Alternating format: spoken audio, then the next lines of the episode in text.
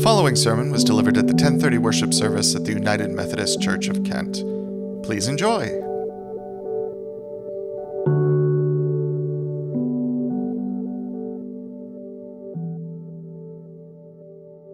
Will you pray with me? May the words of my mouth and the meditation of all our hearts be acceptable unto you, O Lord, our strength and our Redeemer. Amen. There is no other, God says to Moses. We are children of God, the Apostle Paul writes. Does it feel good to hear that? It does to me. I have believed this for a long time, but it is great to be reassured by Moses that I am on the right track. And then Paul reassures Moses. I have needed some reassurance once in a, once in a while, and I suppose you have too. I remember the struggles I used to have with problems in math class. I was anything but my easy, it was anything but my easiest subject. Mr. Weir, my geometry teacher, was strict, he was intimidating, yet he had a sense of humor. It was a good thing, at least for me. I never came close to mastering math, but I can remember when Mr. Weir or others assured me I was at least on the right track. I was going in the right direction. It felt good to hear that. Or how many of us have had to travel to an unfamiliar destination? The city may have been new, the neighborhood, strange. But remember how good it felt when a stranger assured us we were on the right track, heading in the right direction? Even if you had some of those electronic things to help you, they don't always get you to the right place, do they? Or there may have been times when we felt our physician may not have been treating our ailment correctly. So we went for a second opinion, or maybe even a third. And even though we may not have liked it, was it not reassuring when they agreed on the initial treatment or diagnosis? They seemed to be on the right track. And are there not times when even our faith journey seems to be leading us down some strange paths? Is this book okay for me to read? Are my prayer habits off track? Is this church the right place for me? Am I reading the right Bible translation? Some parents I've wondered sometimes what children are taught in Sunday school. This isn't about ours, but these are some reports from around the country. Some, collect, some people have collected some very interesting reports when a child came home from church school with the Egyptians were all drowned in the desert. Afterwards, Moses went up to Mount Sinai to get the Ten Commandments. Or again, Moses died before he ever reached Canada. Then Joshua led the Hebrews in the battle of Jericho. St. Paul cavorted to Christianity. He preached holy acrimony, which is another name for marriage. Maybe the teacher was reading the wrong translation. I, know, I hope so. Who knows? But it's easy to get on the wrong path. How good it feels to have a person we respect when it is confirmed our decision or path is the right one. You are worshiping the right God. There is no other, says Moses. You are children of God, affirms Paul. That reassurance means a great deal. Pentecost, which we will be celebrating next Sunday, offered the same reassurance for the early Christians. The awe and wonder of the resurrection could have been wearing off. Those not privy to the resurrection appearances may have begun to ask questions. Doubt could have stirred up some uneasiness within the hearts and minds of these early Christians. After all, the resurrection story was a little bizarre. It may not hold up very well under the cold light of everyday life and science. But then God sent the Holy Spirit into their lives. That was bizarre too. According to the book of Acts, and we'll be hearing more about this next week, they were all together in one place. And suddenly from heaven there came a sound like the rush of a wind, and it filled the entire house where they were sitting. Divided tongues as of fire appeared among them, and a tongue rested on each one of them.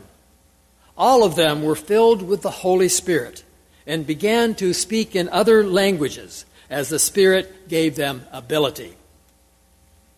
A fire was lit that day that never went out It was a message of reassurance from God.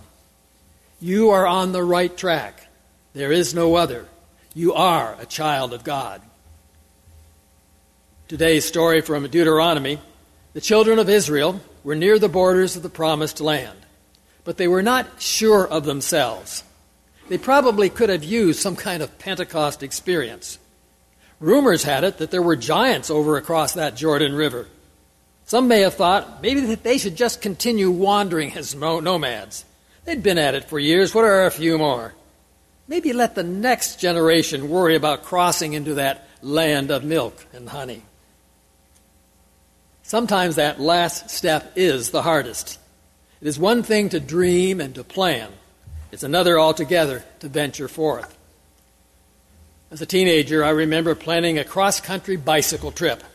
I bought maps, I ordered flyers with locations of different youth hostels, I pored over catalogs selling travel equipment, but the trip never materialized. Making it happen was just too much. And the Israelites were reluctant to move across the Jordan in the land they had been convinced was theirs. They had trekked for 40 years, but were still hesitant. They just did not feel they could make it happen. So Moses had them reflect on, on the God who had led them thus far. Compare God, Moses challenged, with any other gods with a small g about whom you have heard. Has any other spoken out of fire? referring to the burning bush that Moses had seen, or the pillar of fire that they as a, as a nation had followed.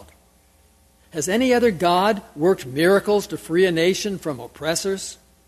Here, Moses is referring to God's and Moses' encounter with Pharaoh in Egypt. Remember very specific plagues sent upon the Egyptians. What other nation can claim to be chosen by the one true God? Such an exclusive privilege and honor? One theologian, Reginald Fuller, wrote that Moses was reminding the people that God had gone forth out of his self. The people were learning the actuality of God. For you and me, God is not only one who creates and redeems, God continues to stand by us and be involved. God has not only set creation in motion, God works with creation. God has not just wound up the clock and walked away. God keeps the gears and wheels lubricated. God makes sure the hands of freedom have to move. God is intentionally involved and attentive. God does not leave us to our own resources. God encourages, advises, leads, and saves. God is in our midst. There is no other. And this is what Jesus is all about, is it not? The incarnation, the fleshing out of God's Word. As a follow up to the Pentecost event, Paul reminds Christ's followers that it is the Spirit bearing witness with our spirit that we are children of God. If we live by this Spirit, Paul tells us, you will live. This is all to say that God is actively with you and me right now. God is in our midst. There is no other. We are children of God. This can feel pretty good, doesn't it? I want to share with you four thoughts. Number one, even in the midst of hurt, disappointment, anxiety, failure, it's good to be reassured about God and that we are God's children. I once heard of a mom who was going through one of her worst days in her life. Appliances were breaking, phone and doorbells were ringing at the same time. Unexpected bills were arriving, and, and there were very limited funds that she could not, and she could not pay them all. Feeling that she was at the breaking point, this young mother picked up her young son and put him in his high chair. She then just felt overwhelmed. She put her head on his high chair tray and started to cry. The little boy watched his mother for a moment and then took his pacifier out of his mouth and placed it in the mouth of his sobbing mother. God's love can pacify, that is, bring us peace. Such love reaches out through even the least of these. We cannot get away from it. Even through the valley of the shadow, God's presence remains. A certain shadow certainly hovers over us and our nation these days. Over the course of the past few weeks, there have been two mass shootings, one including 19 elementary school children. It shocked and troubled and angered us.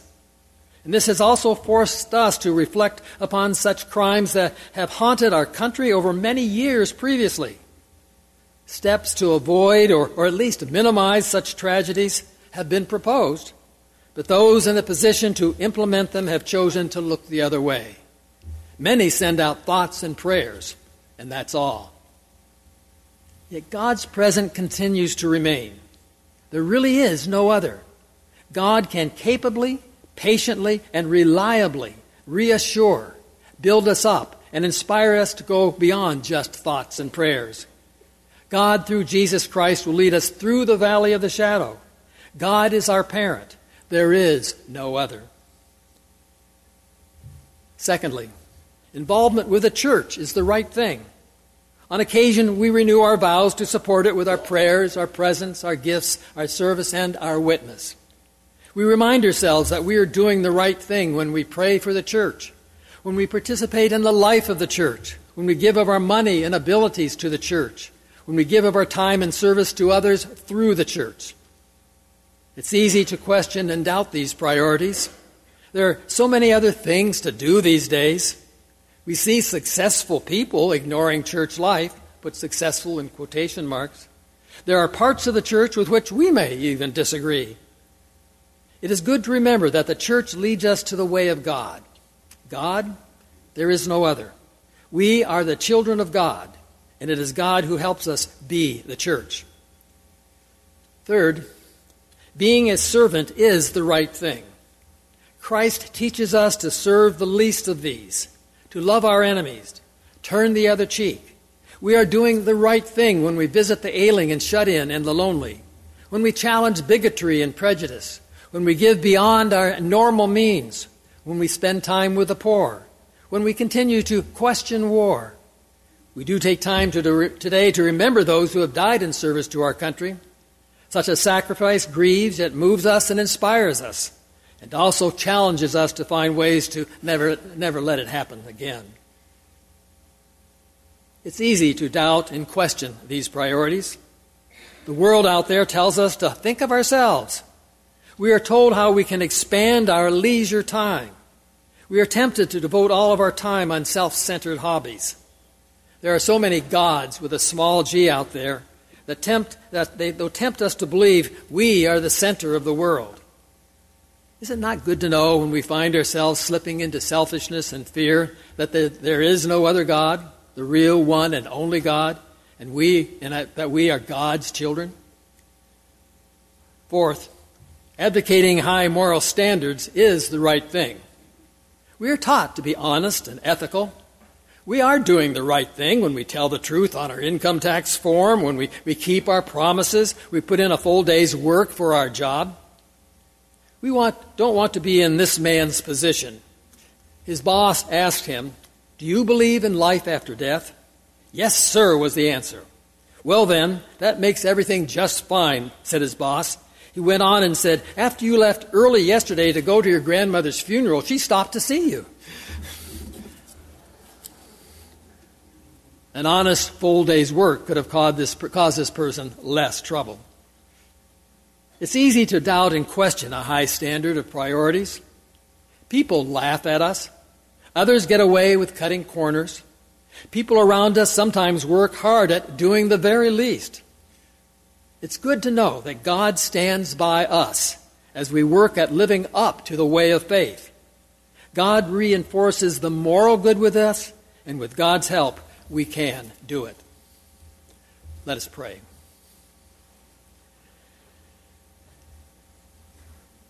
Gracious God, this is a day that you have made, and we know you feel our sadness today. Nineteen children have died needlessly in, in Texas. Many have also died in Buffalo, New York. You are angry, as we are. We do take comfort in knowing that such a massacre or such massacres have took place this past Tuesday is not in any way part of your plan. These deaths represent all that is evil.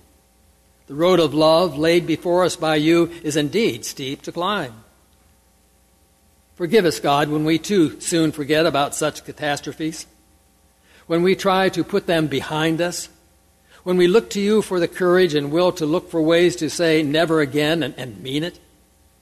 May the power of your love drive us beyond the valley of the shadow of death and find the Savior who is in the still waters and green pastures to lead us. May peace be in all our futures. And this is the day when we remember all who have given their lives in service to this country. They have died so that we might live in peace. And as we pause to honor them, may we look to, look to you for ways to commit ourselves to such unselfish sacrifice in the days and weeks and months and years ahead. We offer our prayers to those within our congregation who are looking for healing and peace in their own lives. We remember Claudia Sawyer. We pray for those who are facing surgeries and extended rehabilitation. We pray for our sisters and brothers of the Walt United Methodist Church. Encourage them in their ongoing mission to serve you. And God, grant us all your peace that passes all human understanding. Amen. Thank you for listening to this edition of the United Methodist Church of Kent Sermon Podcast. For more information about the church, visit www.kentmethodist.org.